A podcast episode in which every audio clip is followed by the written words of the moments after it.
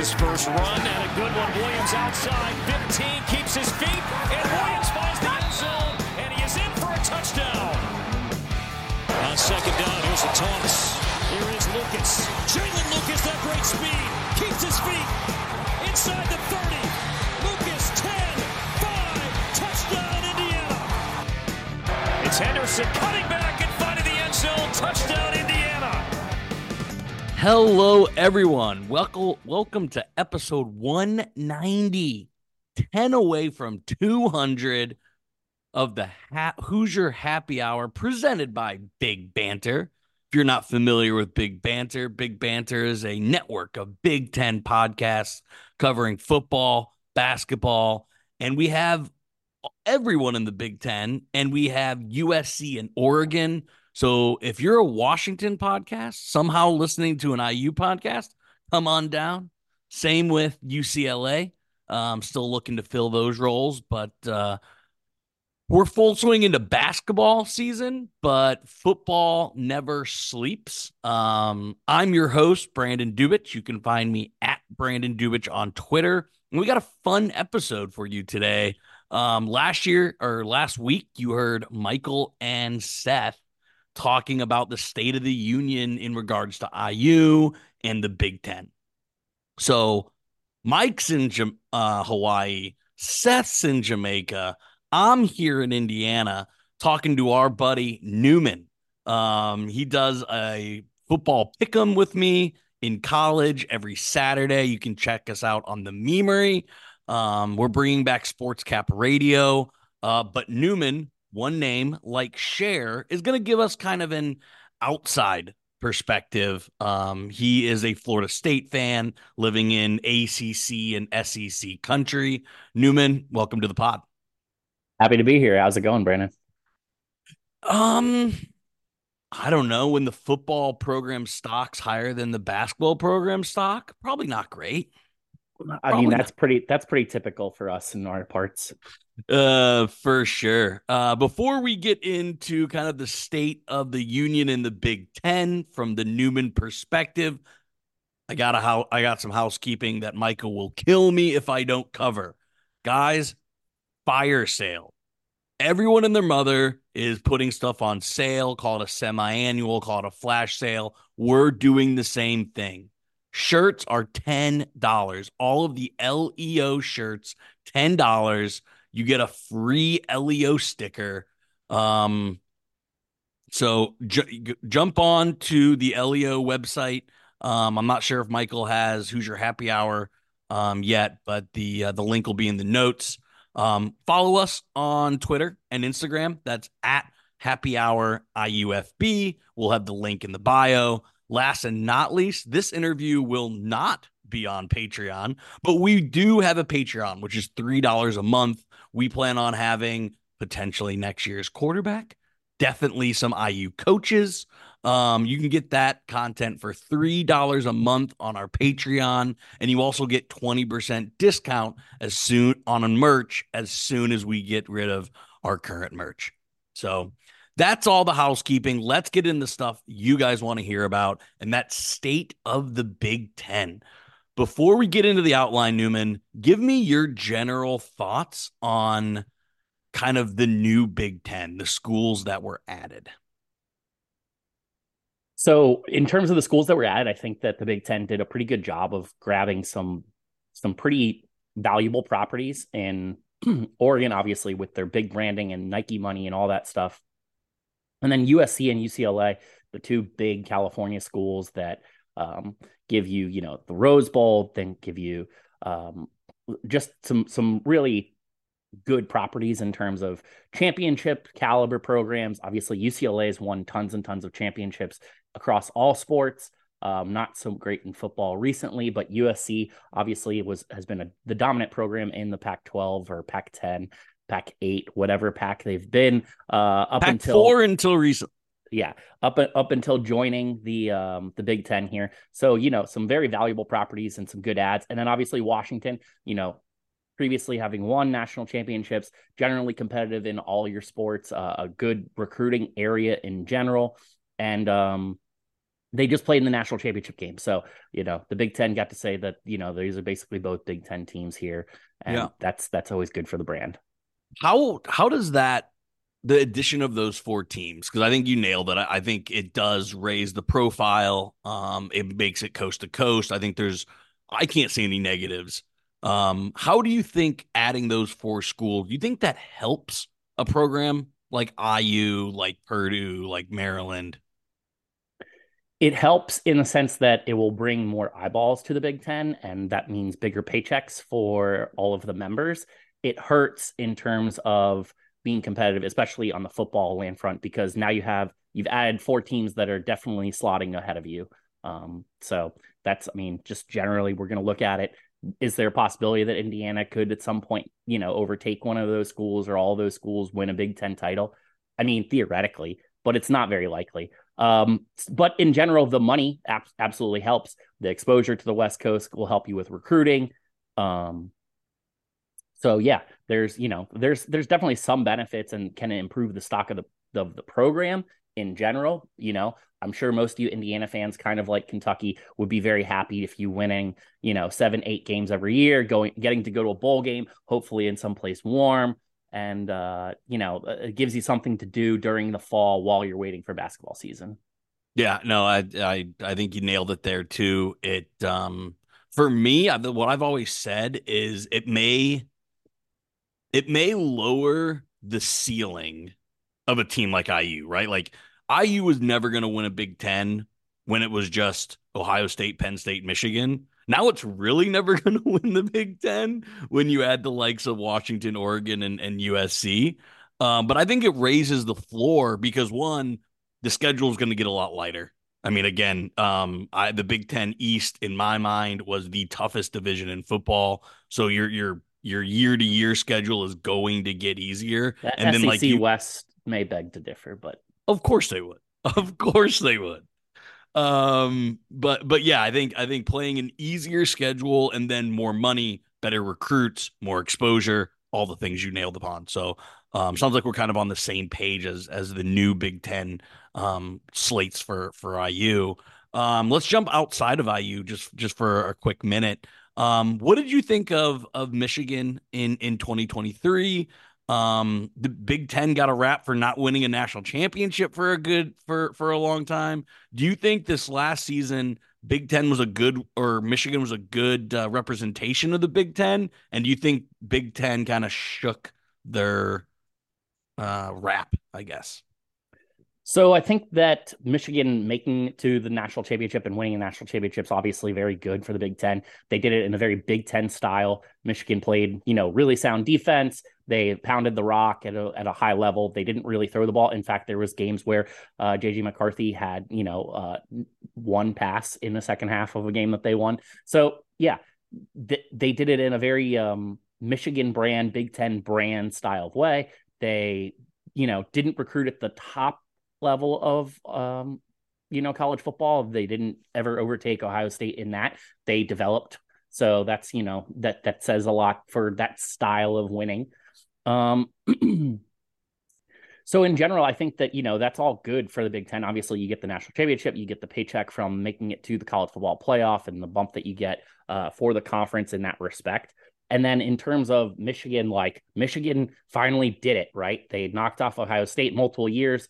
And then they finally got over the hump and won a national championship, the first one since a shared national championship in 1997 with Nebraska back in your, uh, you know, Tom Brady slash Brian Griese years right. with, uh, with, with Charles Woodson winning the Heisman.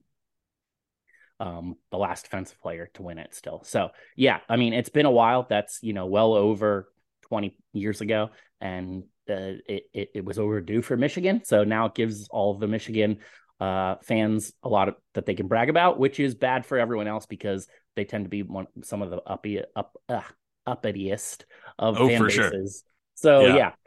yeah. but that all being said, now having lost Jim Harbaugh and a lot of the players that were on that staff, plus the COVID year, we're losing most of the COVID super seniors it's going to be a little bit different sledding throughout the course, and we'll we'll see how it impacts college football. But with realignment and the expansion of the college football playoff, um, and you know some of the big guns leaving the college football space in terms of coaching. I think it's going to spread out some of the talent for sure. And that could make it more interesting in general for college football fans on the whole. So I, I'm looking forward to the future here. Oh man, Ohio State is just eating Michigan's recruits. Um, Florida State can say the same thing about Alabama recruits. I've never. I think. I think a flattening is is a great word uh, for what's kind of happening um, across the country right now. Um, as my listeners know, we have a we have a section called Brando's Randos. Sometimes I get too excited and I ask a question early, which is I'm going to do here because uh, you brought up Michigan's uh, fan base. So, um, what would be the Michigan fan base of the ACC or the SEC?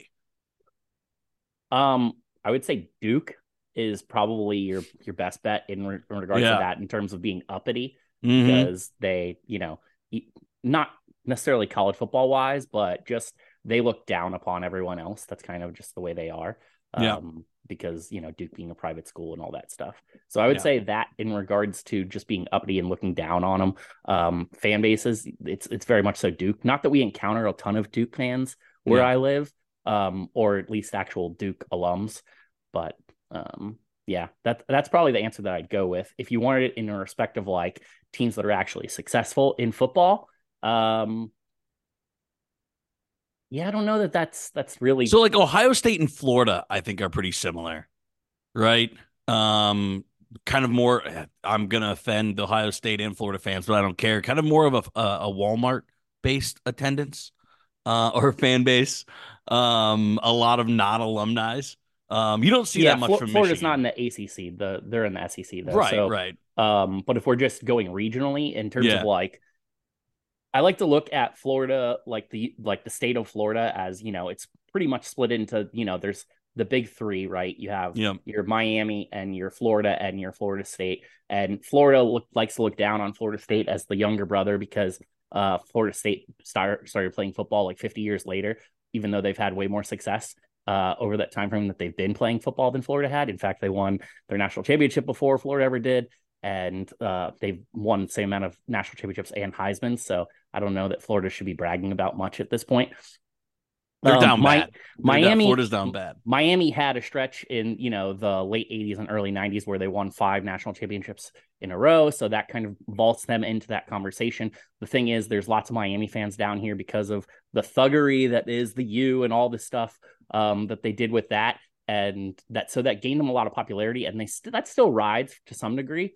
Um, however, most people in the state of Florida that are Miami fans did not go to Miami, so there's that. And uh, I yeah, like the Big say, Ten doesn't really have an, a Miami equivalent, like a little like Penn State with like their their 80s and 90s, early 2000s success.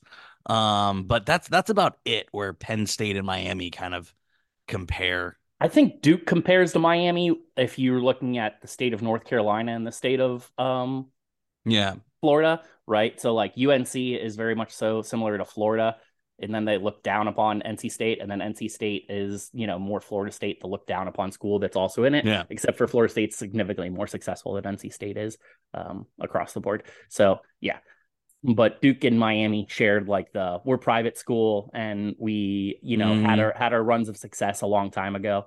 Um, although Duke is you know they're still riding some of that success. So yeah, when 15 year old Brandon, when he still wanted to be a sports broadcaster, I was going to go to Miami. I didn't. I wanted nothing to do with Syracuse. I wanted to go to Miami as media school, um, and then and then I decided against that.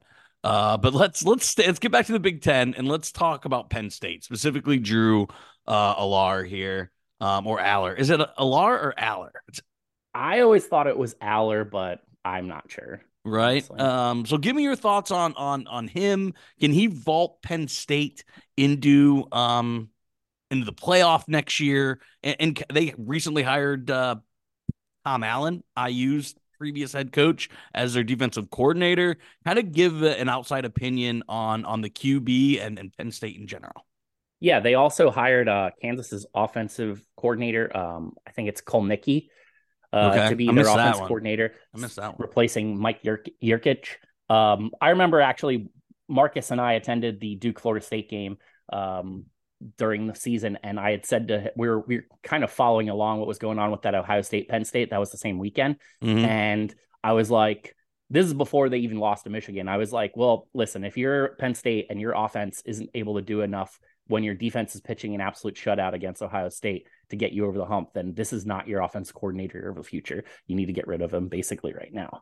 Yeah. Uh, and I mean, although it, you know, they waited till the end of the season, they they did come to the same conclusion. If not now, then when?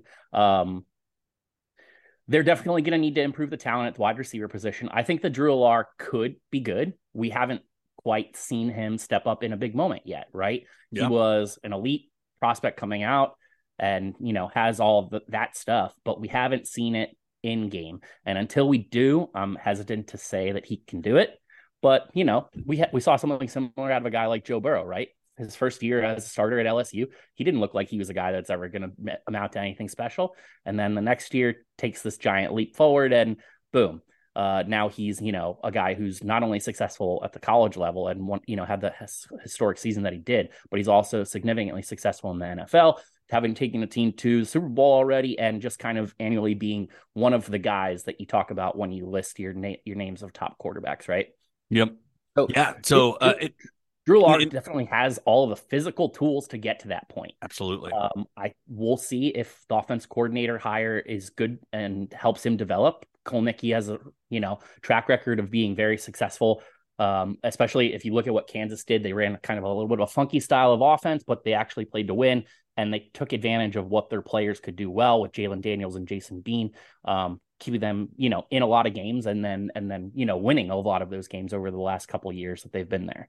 So it's going to be interesting, but I think that they should really be attacking the portal at the wide receiver position, and I haven't seen them doing that to this point. No, no. Um, let's kind of talk uh stocks here. Um, who wins more games in the next five seasons? Penn State or Michigan? Ooh. Um you know, not not knowing what the schedule is going to look like. Of I course. think Michigan's going to take a little bit of a step back. I do year, too. Right. I do um, too. Obviously, you're losing JJ McCarthy. That's a huge factor in that. I don't know who the quarterback is going to be next. I don't know if Michigan knows who the quarterback is going to be next. Orji is a guy who's dynamic. He can run around. He's kind of like a Jalen Milroe esque player, but can he throw the ball? You know, do, they're losing Roman Wilson. What do they have looking? What are they looking at wide receiver wise? So it's it'll be interesting to see how the recruiting ticks there for Michigan. Obviously, you're losing a bunch of um, guys on the defensive end too, but they do keep, I think, the two of their better defensive linemen. So their front should be decent uh, at worst. And Michigan's going to be able to run the ball, and their offensive line is going to continue to be good. So you have some good aspects there. Penn State recruits with right there up there with Michigan and all the other schools. They're above the blue chip ratio. Their problem is that they have a head coach in James yes. Franklin who who consistently mismanages games. In fact, I would dare to say that James Franklin is basically just a longer tenured Mario Cristobal. That's exactly what Mario Cristobal is. And the thing is, when you have an elite recruiter, you always have a chance. We look at a guy like Ed Orgeron, who's considered to be an elite recruiter, right? And what did he need to do? He just needed to find the right combination of coordinators, and then he gives them the clay, right? And they let the coordinators mold the clay, and then they have a chance at success. That's realistically Penn State's goal in er, terms of getting to national championship at this point because James Franklin is not going to win you a game by giving you a margin as a head coach. So that being the case, he needs to hire good coordinators, and we've seen the cycle continue. Right? They've hired, I think, three or four um, offense coordinators over the course of the last six years, I believe, um, including I think they took the guy from Minnesota, right, and then he went back to Minnesota. They took um, Yurcich from I think mm, Boston College or Maryland or something like that. And then it was Maryland. Gone. It was my. It was my. It was Maryland. And then now you bring in um, Kotelnicki. So we'll see how he pans out defensively. I don't think that they would want to replace their defense coordinator, but Manny Diaz took the head coaching job at Duke, right? So now you have to bring in former head coach Tom Allen. We'll see what changes he makes to that defense. They have good players.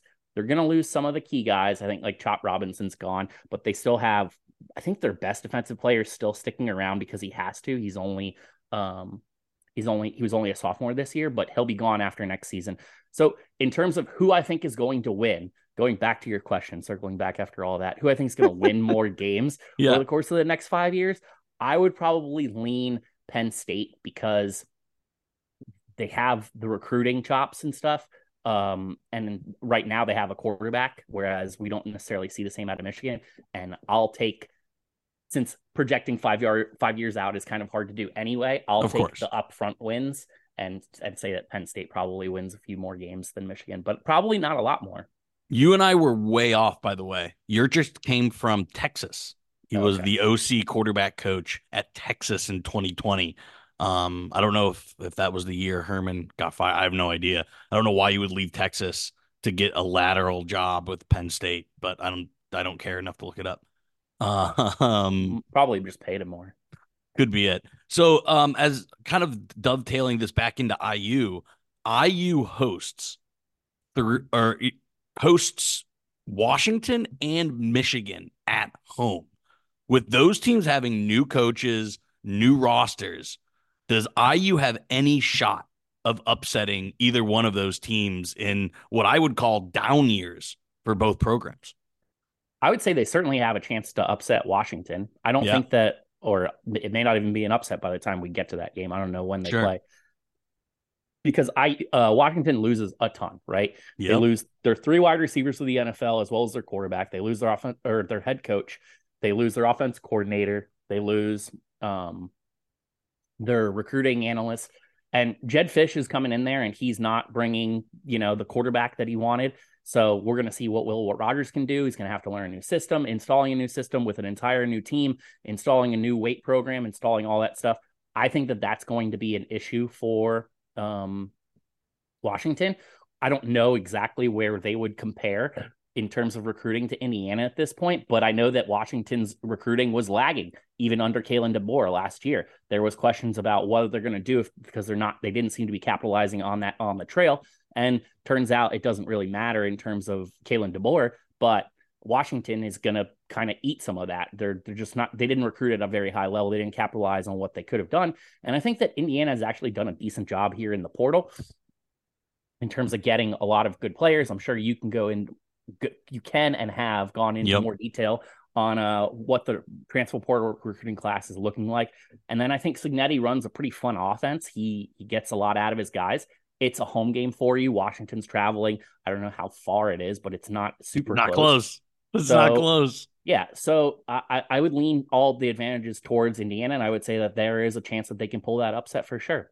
Yep. Michigan, on the other hand, I just I still think that their defense is going to be really good. It's going to keep them in a lot of games. I don't know what their offense is going to look like, but I'm sure it's going to involve a lot of running the ball, and especially if Orji is playing quarterback, it may involve a lot of quarterback run, which can be difficult on a defense.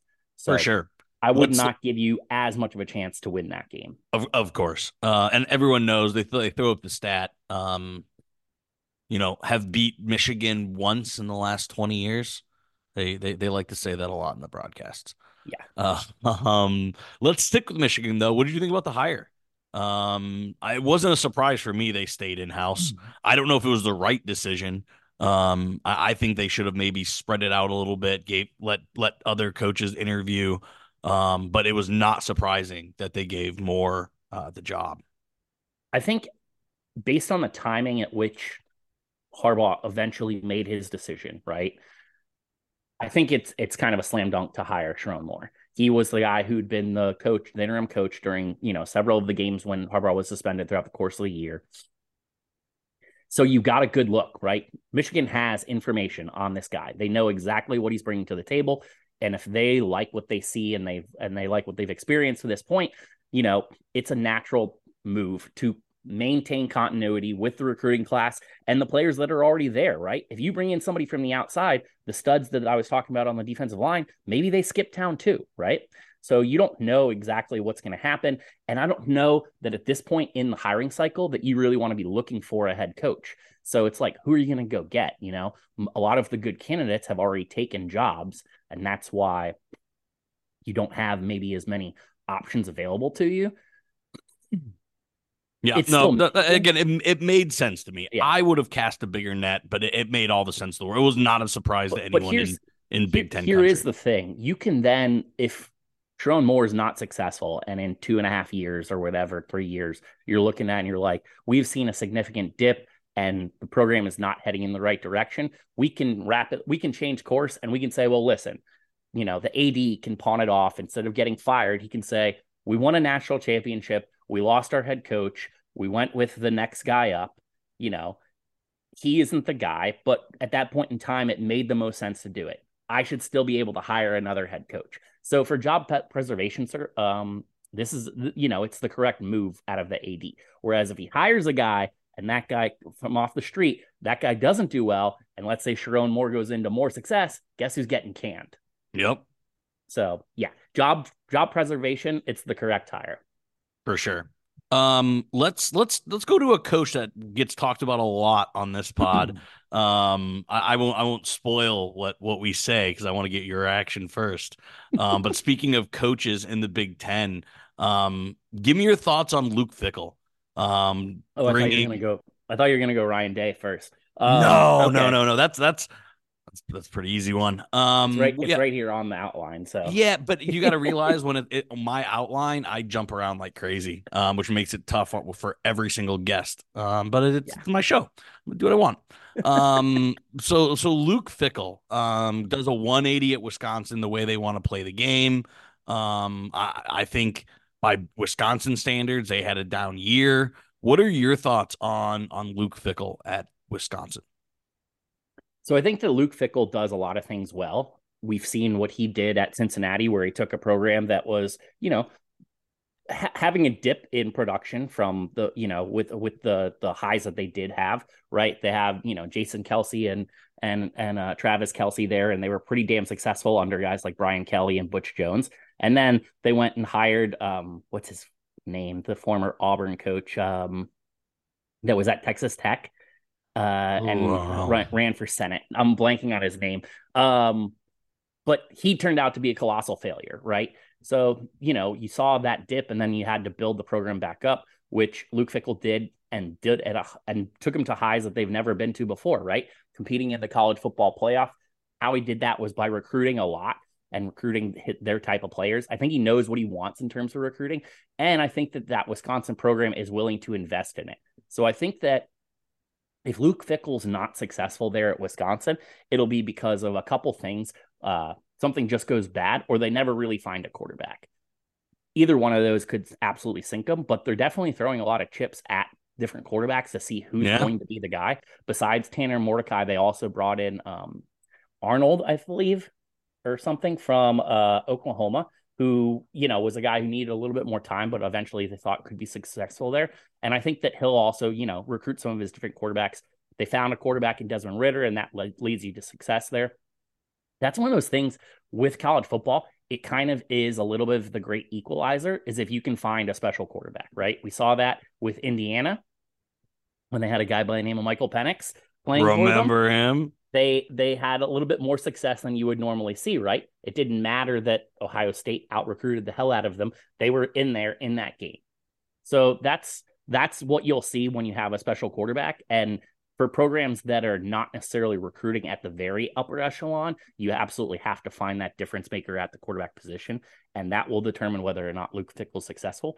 In general, I would bet on him getting to that, getting that program back up to the level that they expect. You know, 10 wish wins a season, and then we will see where what happens in those other couple games that maybe make the difference. Dude, that's why I'm having you on because we think Luke Fickell is going to crash and burn. Um, outside of Ohio, because I think you did nail it. I think if he can get his quarterback, his system is going to work without a doubt. Um, but outside of Ohio State, I think the Big Ten's biggest critique is there hasn't been a quarterback. I mean, outside of Michael Penix and and now JJ McCarthy, like Sean Clifford wasn't was just a guy. Uh, Tua's brother, just a guy. Like th- there hasn't been a standout Big Ten quarterback, and Luke Fickell needs that, right? You, what about Graham Mertz? right, exactly. Don't get me started on Payton Thorne. Um, so I mean, I think I think your analysis hit. But I, I think, think, you could I think you could point to a couple others or like going back to Michigan State. I think that they actually had a, had some success there, right? Brian Hoyer, um, Kirk Cousins, they had some successful years there. Even if you look at Iowa, when Iowa was, was most successful, when they had, you know, those undefeated seasons and stuff, they had a guy at quarterback, Brad Banks, um, Jim Sorgi, guys like that, you know, have, have littered the the Big Ten and and and been productive players at a lot of schools. Yeah.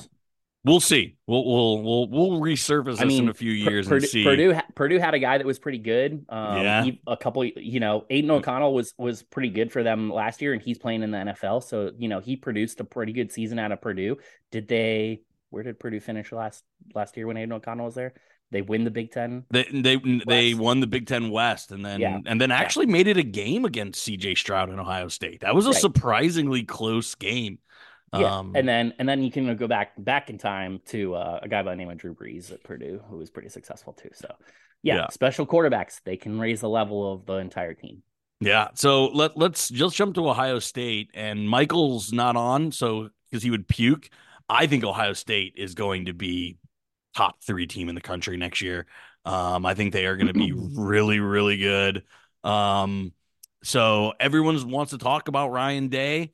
I don't think his seat is hot. What what do you think? Kind of being outside of of the Big Ten, and have you noticed what Ohio State's been doing um, in the recruiting world?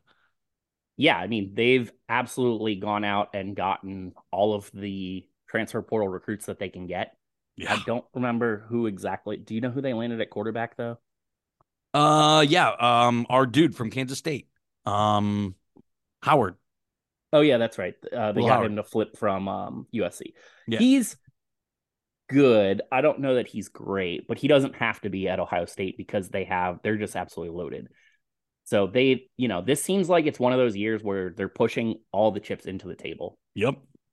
And because of that, it is def- definitely, I expect Ohio State to be in it. I expect them to win the Big Ten. I expect them to go undefeated or maybe suffer only one loss um, throughout the course of the season and then play in the Big Ten championship game, win that game, and go to the college football playoff. Those are the expectations for Ohio State.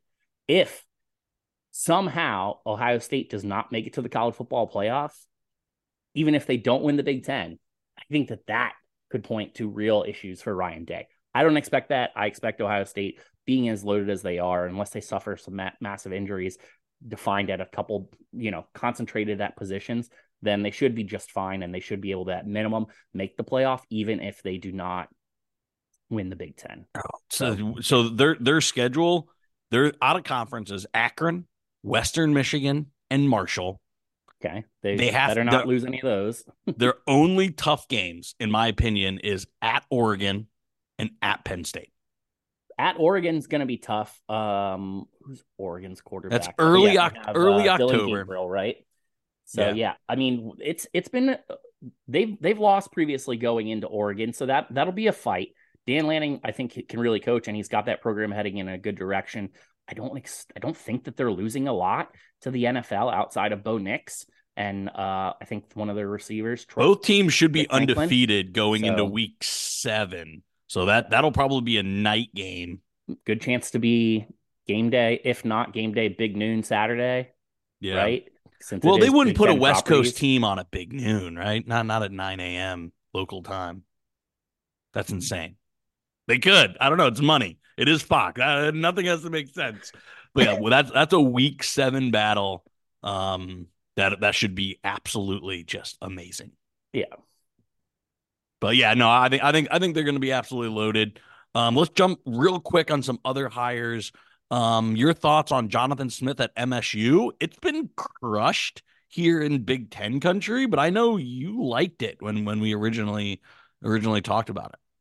I mean, I'm really high on Jonathan Smith. I think he's an excellent um, coach. I think that if you look at what he did at Oregon State, Oregon State is a very difficult place to win, very difficult. And he got them to the point where they're winning 10 plus games, competing for the, you know, the Pac 12 title to some degree, um, and knocking off the, you know, the, some of the biggest brands in that conference.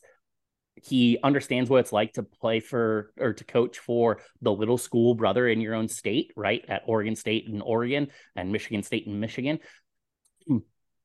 So, but the thing, and he and he gives you a little bit of a scheme advantage. He does things, you know, fourth down percentages, stuff like that to win the games. Um, I talked about this with uh, Trevor, and I think Tre- our buddy Trevor. He said that he didn't like him, and he was like, "Oh, they've never had a defense." And I was like, "Well, they had a top twenty defense last year, so that's pretty damn good." You know, Yeah. at Oregon at Oregon State, where it's they're not exactly loaded with recruits. So he's going to find a way. That's kind of what he does. I think it's a good hire for Michigan State. That's that's a program that you know has expectations to compete for Big Ten titles, but I don't necessarily know that they're going to be able to get over the hump unless they also find a special quarterback. Um, I see them similar to the, I see Wisconsin, but I love the hire of Jonathan Smith. I think it's a really good hire for Michigan State.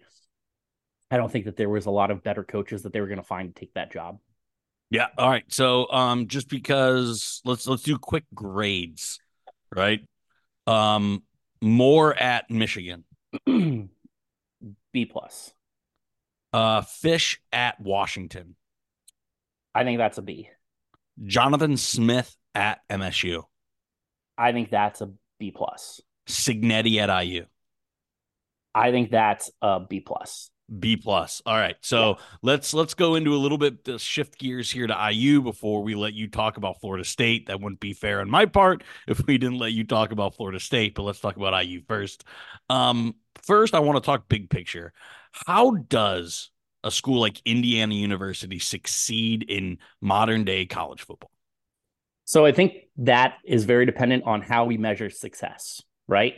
I mentioned if I was Indiana, I would be aiming for what Kentucky's football program is doing in terms of that is gonna, not going to make a lot of people who listen happy, but I get what you're saying at a 30,000 foot level. Indiana is a basketball school. Everybody knows this. They've never competed for national championships in football. They've, you know, and they've been playing football for a long time, a lot longer than even Florida State has. But they're in a in an area where they're just never going to get the elite of elite recruits. That's not what they have unless you know Mark Cuban actually starts pumping in millions of dollars to that football program so that they can buy the best recruits. That's probably not going to happen, right? And the thing is, Mark Cuban has lots of thing, lots of products that he can help pitch for if he wants to get some NIL deals to these players in, in terms of all of his Shark Tank investments. So it's not like it's not there, but hmm, if you're looking at uh, Indiana from what a realistic point of view, winning eight games a year at Indiana, if you guys could win eight games a year, you get to go to a bowl game, that's success to me. Because, and then maybe in a special year where you have a bunch of seniors, senior heavy team, and you've got a little bit more of a special quarterback, is there a chance that you could, you know, pull some upsets and, and find a way to win a Big Ten championship? Yes. But that's what you should be gunning for, not we're going to win the national championship. We're going to win the Big Ten every year. That's not realistic at a place like Indiana. And anyone who thinks so is delusional. Uh, who thinks otherwise is delusional in that respect. No, now, no, spot on. Of, I, I, don't even say. I don't even so. You're that's funny because uh, you probably don't see a lot of Indiana marketing. Um, but nine win Indiana um, ha- has been something that uh, that the Twitterverse has been trying to will into existence. Um, eight wins is all we want. It's really funny that you landed on that number um, because nine Windiana is uh, has been has been going around the circuits for a few years. Um, and I'll admit, um, when they made back to back bowls in Florida, that was a ton of fun. Um, losing to Tennessee and Ole Miss wasn't great, um, especially the way they lost to both schools um, wasn't great. But uh, but yeah, I mean, I, I, think you're spot on with what success is. So how do they get that? Well, how, how, does how does Indiana? One, one more thing in in regards to that, like we talked about Kentucky. Kentucky was you know has gotten to the point where they're on the precipice of winning their division. That'd be a first for Kentucky to win the the SEC East. And, you know they're doing away with division, so that's not a possibility anymore. But making the conference championship game if for if you're Indiana, that's a great success. And Kentucky's gotten to the point where they're pretty close. The other thing Kentucky's done, they've had multiple 10 win seasons. 10 win seasons that's under under Stoops there. So if you're telling me Indiana doesn't want 10 win seasons, like that's not good enough for them, then I don't know. I don't know how else to break it to you people, but uh, what do you mean you people? you um, Indiana fans. of course. Of course. So so how does IU do it? Um, it's it's basketball NIL is top five in the country. Yeah, it just is. Um, I believe Indiana football can get to top twenty five NIL, but people aren't going to spend until they see it. Right. Yeah. I, I think that's a big. I think it's a big reason that they that they hired Cignetti because he wants to win now. He's 62 years old. He's not looking to get a bunch of freshmen and sophomores and develop them. He brought in 27 seniors or super seniors. He wants to win next year. And I think, I think at, that's a really good level because IU has a huge fan base. There just has never been a reason to buy in. So I think, I mean, IU, IU football is never going to be top five, top 10, maybe not even top 20, but I think it can be 25 to 30 in NIL. And if you're 25 to 30 in on NIL, I think you can be a t- top 25, top to 30 team, right? Yeah, I think that that is true. If I was Indiana, how I would go about trying to, you know, optimize getting to the point of success if you're Cignetti, I think that the transfer portal is definitely a place where you're going to have to live, right? You need to be recruiting, uh, you know, any good transfers that you can find, upper level players or quality players that are playing maybe at lower programs, MAC programs, and um, and and some any of those like P5 or P6 now conferences that you have with the Pac-12 yeah. kind of joining that or whatever's going to happen out there. Um, I think that you you know you take from those schools uh, absolutely if you can, and then you also hit the JUCO market, right? Like the JUCO, obviously Indiana is pretty close to Iowa. Iowa has some of the top programs that you're going to see. Kansas has some of the top programs that you're going to see. So you need to be you know heavily invested in those JUCO programs, and then you still need to find a way so the first couple years, absolutely transfer classes are definitely going to be the way to go. Establish, win, find a way to win seven games next year, win, or make a bowl game. You know what I mean? Get get some of the fans' investment, get some of the backing of you know everyone.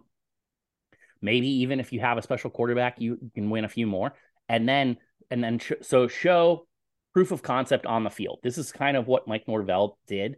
There was some talk of Mike Norvell, you know, can he recruit coming into this past season because he hadn't really done it at the you know they were living in the 18 20 range in recruiting at Florida State, which is for Florida State just not going to cut it. But what he right. was doing was he was hammering the portal. They were finding players that were undervalued um, by you know the ranking services, uh, guys who you know like Jared Verse who hit growth spurts when they were in college um, and just became super studs, or guys that they you know, evaluated as being above average prospects, and then they developed them. Jordan Travis had had trouble throwing against air at certain points when he was, uh, you know, when Mike Norvell first showed up to campus, and he turned him into a Heisman candidate.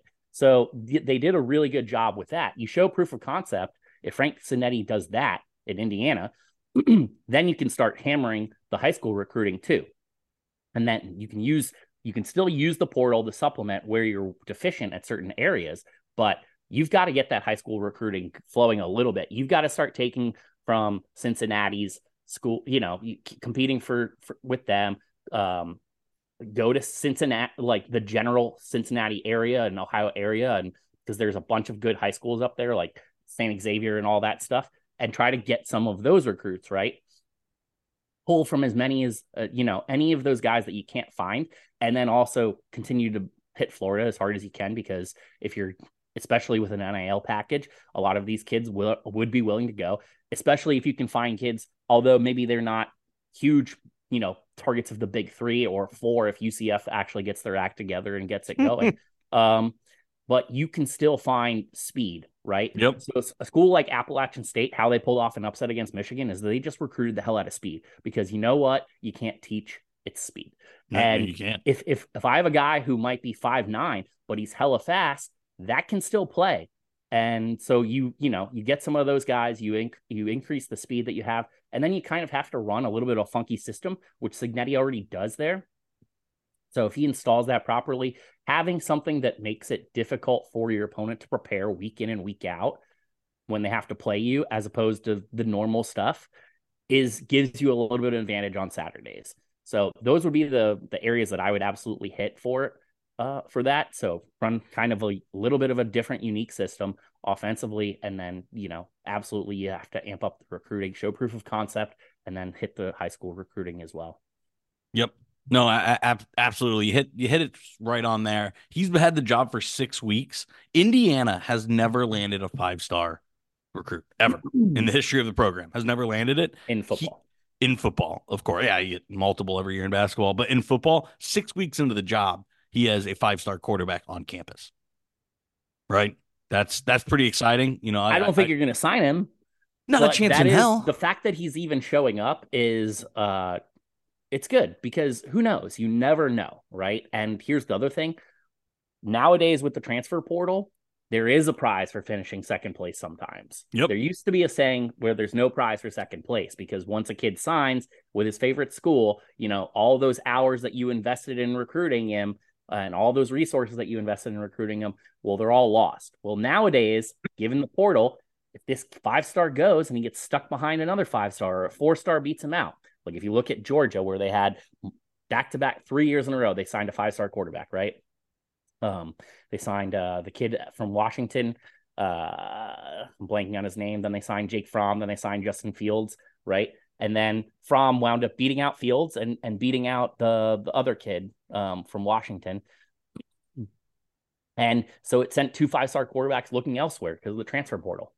The transfer portal is a real thing. This five star recruit, he goes somewhere. Maybe he doesn't start right away. He's like, you know what? I really enjoyed Indiana. They can hook me up with an NIL package. I can go there.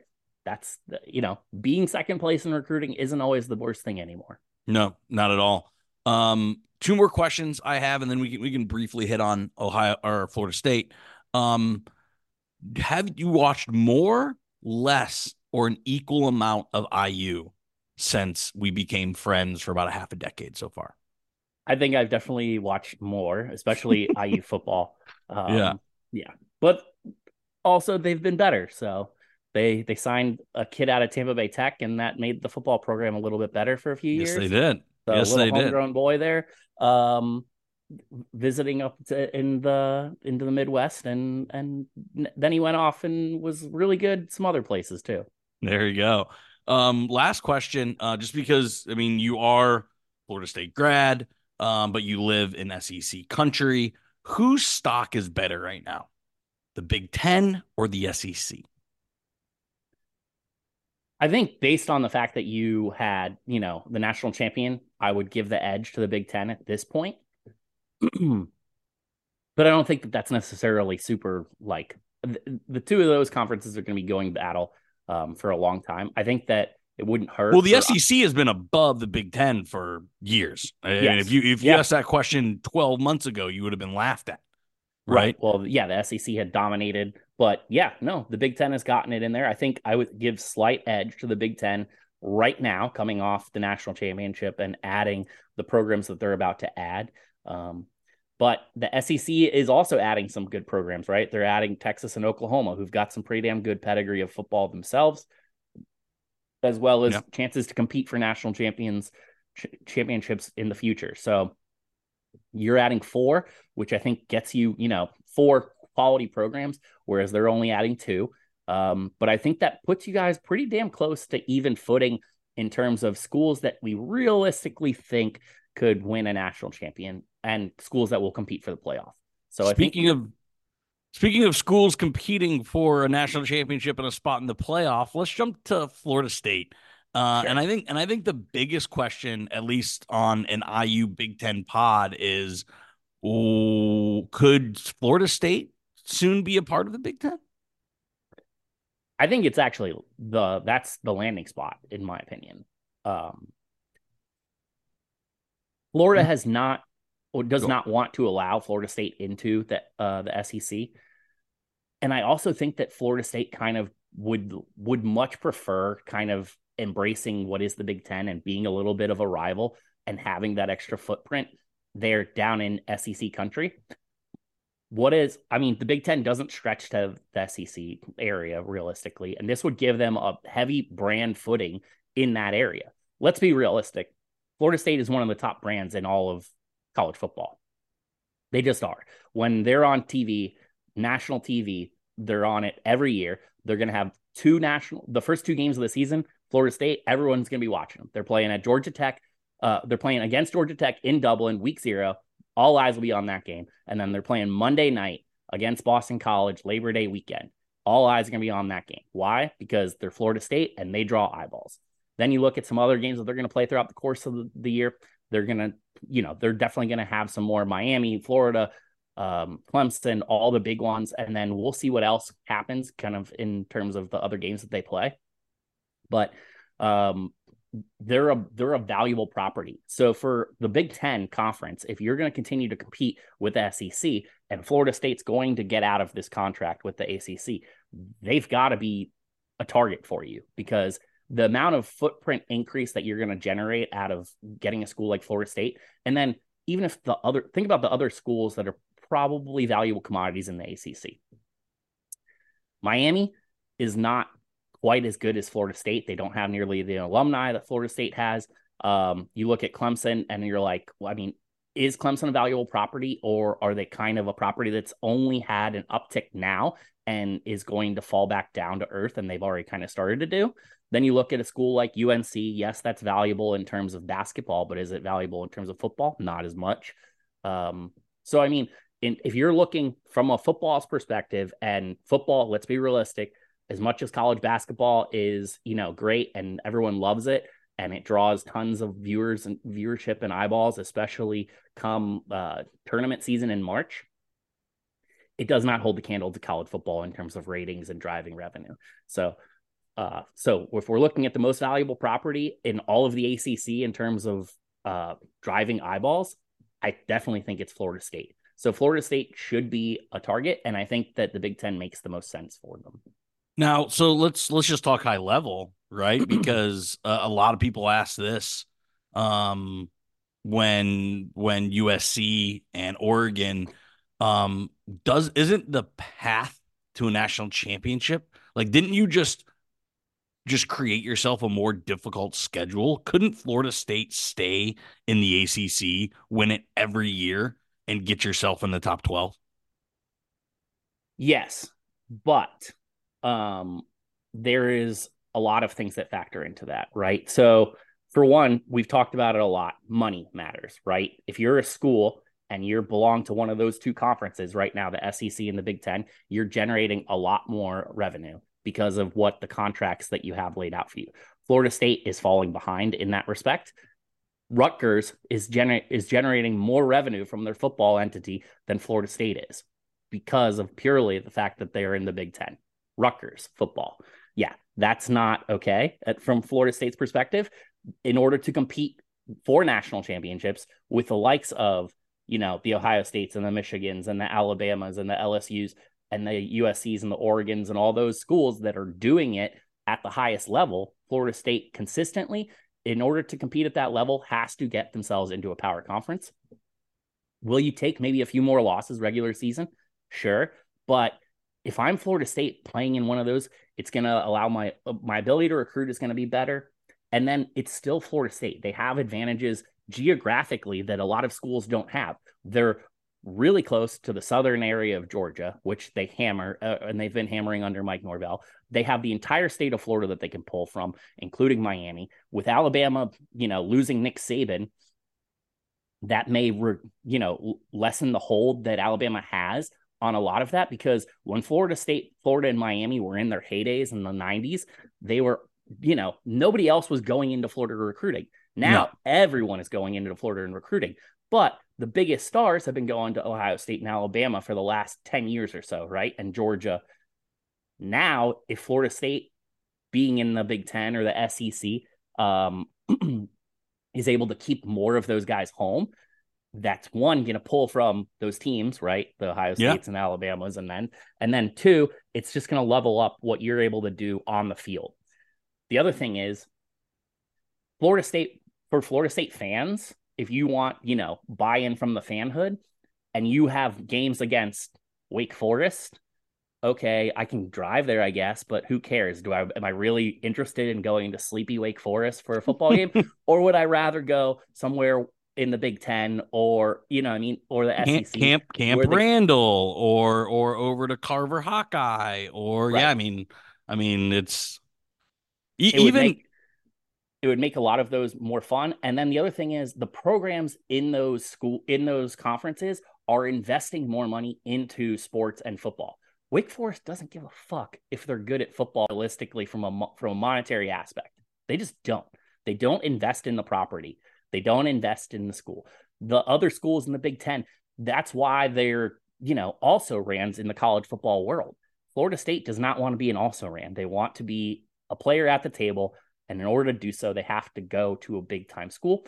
And here's the thing you could argue that there's a good chance that we don't see another undefeated national championship champion for no. a long time with no. the 12 team playoff. It's very likely because the thing is, now that there is 12 teams that can get in, you don't have to always schedule cupcakes. You could actually schedule some of these more valuable properties for your um, out of conference games, knowing if you take a loss, it still may not kill you and you can still get into the playoff and it may make your team better, even if you take a loss there. We've seen teams in the NFL lose games and then use that information to go on and win Super Bowls, right? Like we saw the Bucs get absolutely blown the doors off of them by Patrick Mahomes and Tyreek Hill in Kansas City when they came down to Tampa. And then when they went and played in the Super Bowl, it was a different animal because they had the, the knowledge of having played them before, what they're going to do game plan wise, and how they could slow it down. That is what I think is the best thing about the 12 team playoff is exactly what you just said. Teams are going to have to prep themselves especially if they think they're going to be playing them later on in the season. Yeah, for sure. I think that's huge. Last question I want to ask you on Florida State um, before we jump to our promo here. You said SEC probably going to do everything in their power. And we know who in the SEC is trying to do everything in their power to block them. If you had to choose Newman, you had three wishes and one of the wish was to get Florida State into a conference. Would you choose the SEC or the Big Ten? I'd probably lean Big Ten at this point, but it's not, you know, it would be fun for me also to go to the bunch of the SEC schools um, and, and have opportunities to tailgate at all their campuses. So it wouldn't be it wouldn't be bad either way, but I would I would probably pick the Big Ten right now at this point because it's kind of nice to be able to stick it to Florida from the other conference and the SEC. Mm-hmm. Um, that would that would be fun on my part. Yep. Awesome. Uh, speaking of doing their part, let's uh, get to our promo, which all of our listeners know is Monon Track Club, our sponsor. MTC is Indiana's running brand built on a deep love for the sport and the Hoosier state. They craft products, tell stories, and create experiences that aim to celebrate, support, and add to Indiana's running culture. It is freezing, people. It is absolutely freezing outside. None of you None of you are outside running. Um, but what you can do to get ready for the season is use our 10% code, which is LEO 10 at checkout to get your get their sick gear from shirts to hoodies to koozies, everything you need to get prepared for running season. Um, our link, the link for that will be in the show notes. Now let's get back to everyone's favorite part of the show, randos, randos. And my first one, we will stick with college football. Uh, Newman, the college football game is coming out. How ex- were you in to the NCAA football games? I enjoyed kind of the roster building of it all. Um, yeah. the the recruiting. I always like to I I like to invest in a really good center. I think that that was an underrated position.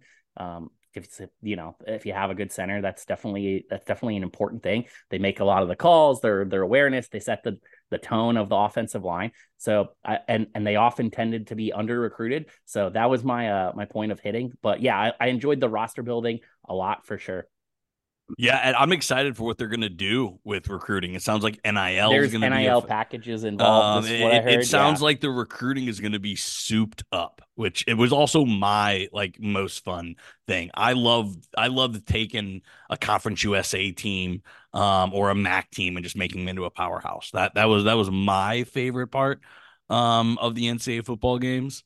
Um, but yeah, I I haven't played video games in forever. I'm not really a video game guy. When that game comes out, I will I will be front and center of um uh of of playing video games again.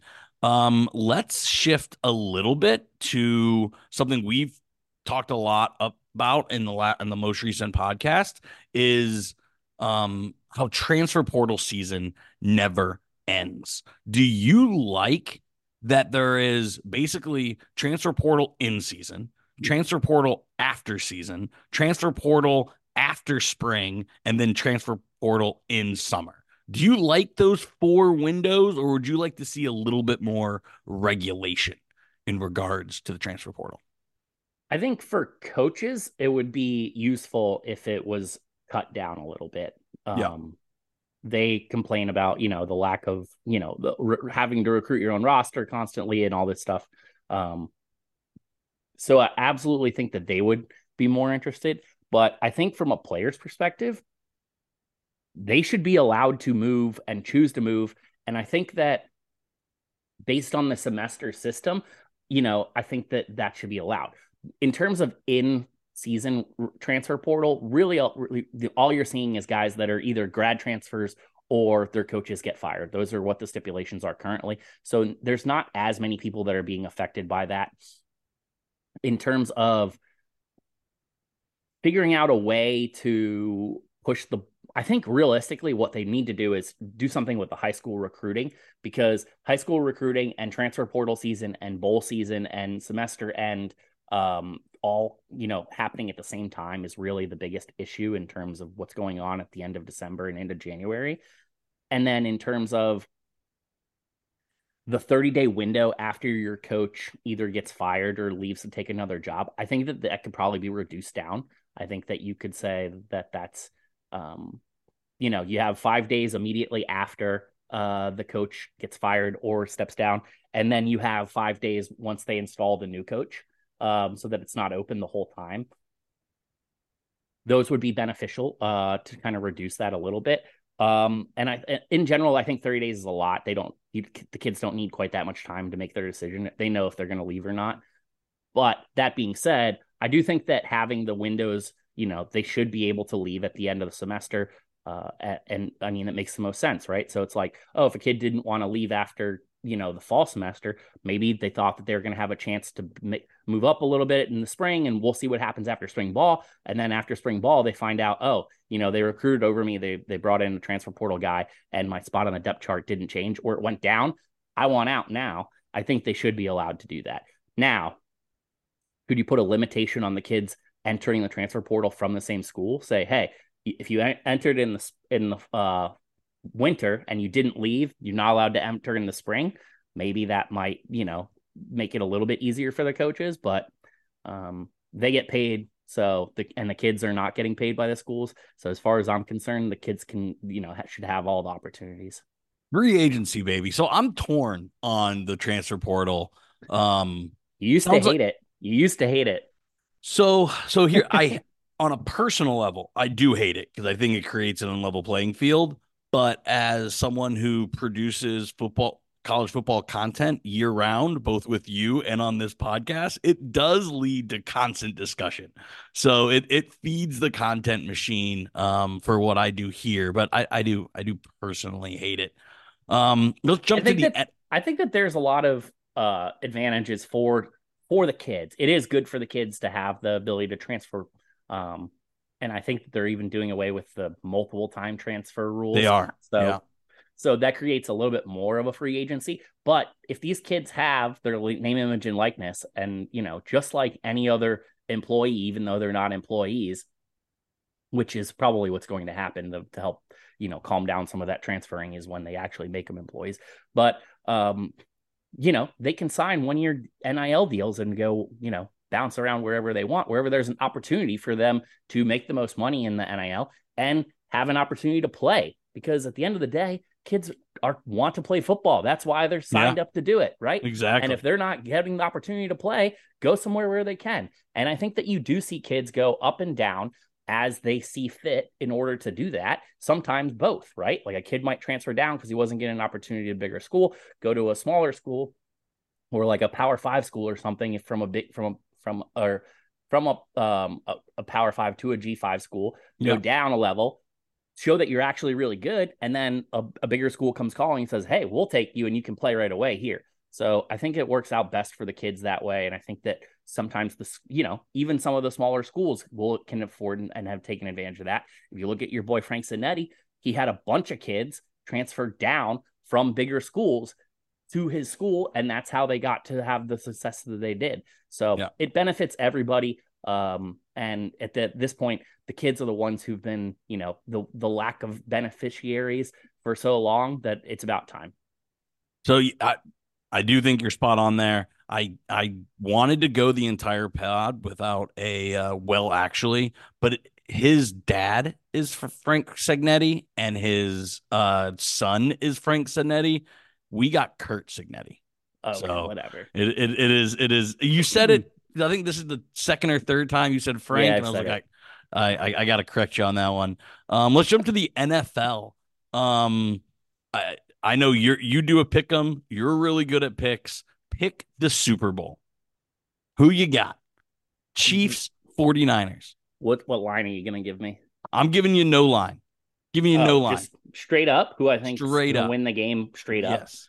Um I'm gonna take the Niners. The reason I'm gonna take the Niners is the same reason that the Ravens did not win the game. They did not run the ball. You had an opportunity against one of the worst rush defenses uh, throughout the course of the season, and they they they ran the ball even well when they when they ran the ball. But um, I think that that's where you can really get the Chiefs. So I expect the 49ers to do whatever they can to kind of limit um, Travis Kelce on terms of their, you know, their defense against the the Chiefs offense. I don't think the, the Chiefs are going to be able to run the ball all that effectively against uh, the 49ers. Um, unless they're playing Chase Young. But I do ex- I do expect uh, the 49ers to be able to run the ball I expect a lot of Christian McCaffrey kind of taking advantage, using some Deebo Samuel in the run game and pass game, uh, and just all the weapons that they have. I think that they're kind of the better team at this respect. But uh, like we've talked about earlier, quarterback can be the great equalizer. So we'll see what Patrick Mahomes has up his sleeve. I would not be surprised if the Chiefs win this game. They're really good. They're, you know, obviously having already won two Super Bowls, and Andy Reid is, you know, one of the greatest play callers of all time. But Kyle Shanahan's right there on the other side, and he's he's pretty damn good play caller himself. So I think that I'm going to lean 49ers here for this one.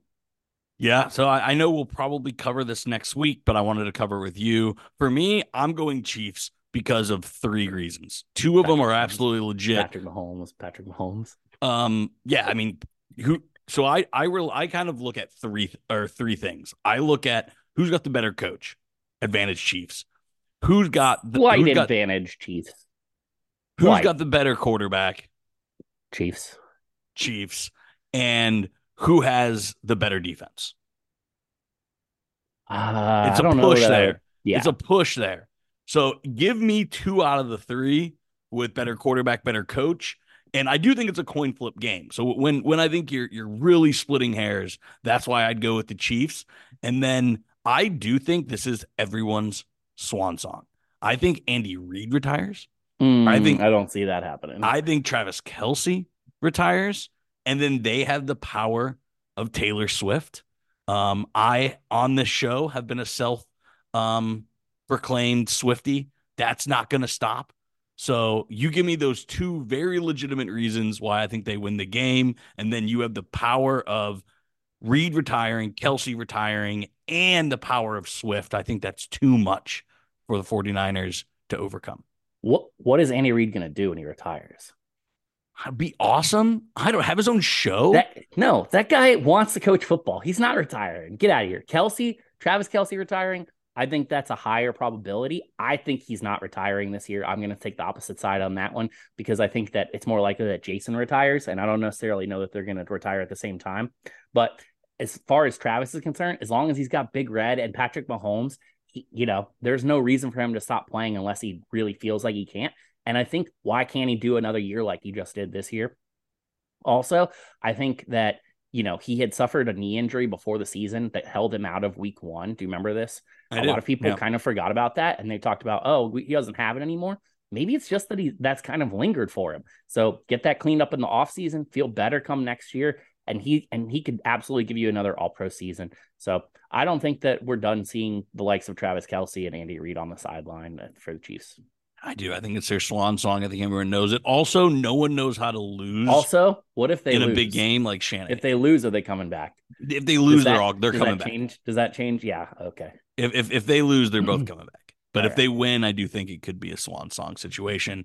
Um, last but not least, this is not a basketball pod, but you're a college basketball fan. I'm a college basketball fan. Um, two questions. Do you are you with me that this is one of the worst talent we've seen in college basketball in a few years.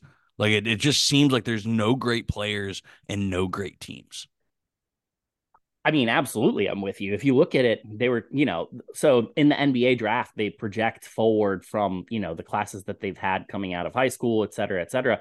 This is seen as one of the worst drafts in, I don't know, the last 15, 20 years that we're yeah. seeing. Um, a lot of that is the fact that there's just not a lot of great college players. Um, we've seen some drafts where there's been a lot of great college players like the Paolo Banchero, Jabari Smith, Chet Holmgren, and then we've seen great international drafts, right, where you had um, Victor Wembanyama coming in and stuff like that. This year, there's just a dearth of talent in across college basketball, um, and that's kind of allows for some chaos. So I'm sure the tournament time will be fun because you know who who knows in terms of picking brackets and stuff. Yeah. But yeah, it's just it's not been uh, as fun of a season to watch in terms of you know because there are no great star teams. players. Yeah, they're all centers. If you think about it, I mean, you got Dickinson the, at Kansas. Yeah, you got Edey again at Purdue. You got Clingan at UConn. Like there's the star other, power, but not star yeah. power in positions like wow positions. Well, the other thing with the centers is a lot of those guys aren't necessarily going to even be able to play at the next level because it's not that style of game. The college right. game compared to the NBA game, especially at the center positions, is significantly different, and that's why you see a lot of guys who are talented centers in the in the college basketball world not make not even making rosters in the NBA. Yeah, so, Oscar Tshiebwe, right? I mean, national think, player of the year doesn't even get he, drafted. Uh, yeah, but I think he's on a roster and he's been playing a little bit, but um, mostly a G League kind of guy because it's just not how centers played anymore. It's almost like like I I heard them talk about this before the season. There's a strong belief that Paolo Banchero, although he's a power forward right now, may eventually move to being a small ball center for the Magic, and that may be the Magic at their best once he fills out a little bit in a couple of years. So so look know. at a small. I mean, again, uh, again, this is not a basketball pod. I know some of our listeners get annoyed we talk a little too much basketball, but Trayce Jackson Davis, small ball five, he he has started a few games for Golden State. Why? He fits the perfect NBA. He he's he's he's a rim runner. He's a high flyer. He's a blocking machine.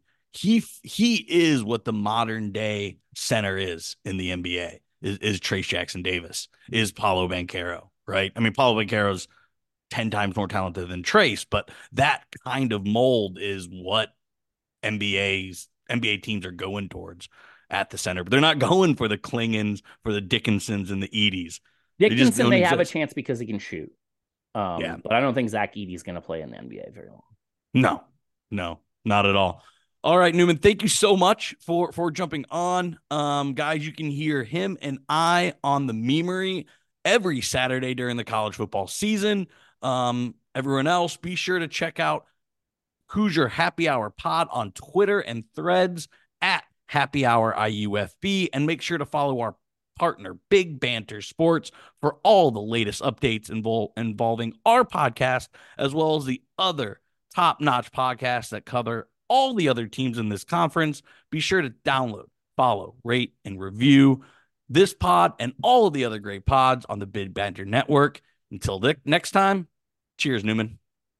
It was fun. Have a good one.